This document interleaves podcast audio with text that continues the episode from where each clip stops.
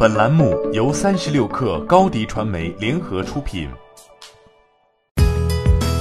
本文来自三十六克作者袁思来。二月二十一号，外媒报道，苹果正在认真考虑将第三方应用列为默认 App，包括浏览器、邮件，甚至音乐 App。未来在苹果的产品上，用户或可直接通过 Siri 启动 Spotify 听音乐。当然，苹果还没有下定决心。今年六月，iOS 十四亮相后，大家才会看到这个政策是否会付诸实际。但现在，苹果已经变得更加开放。现在的 iOS 中，用户已经能够使用第三方应用，比如 Outlook 邮箱或者 Firefox 浏览器，但是还不能作为默认应用使用。以自成一体著称的苹果终于开始妥协，原因不难想到，iOS 需要和安卓竞争。就必须变得更加灵活，更何况苹果现在除了手机之外，也在卖 IoT 设备，比如 HomePod。如果仍然固守成规，苹果很难在智能音箱这个新兴市场打开局面。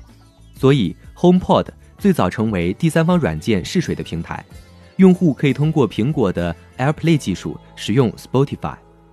更重要的一个考量是，苹果当下面临反垄断的质疑，更加开放也是自保的方式。Spotify 去年三月在欧盟提起了对苹果的抗议，理由就是苹果不平等对待外部应用，即便用户非常渴求使用 Spotify，苹果仍然用特权筑起高墙，比如在搜索的排序上把自己的应用放在前列，还有百分之三十的苹果税，都激起了开发商的围攻。今年二月，据开发者和消息人士透露，美国司法部已经开始和应用开发者接触。调查苹果等四大科技公司的反垄断行为。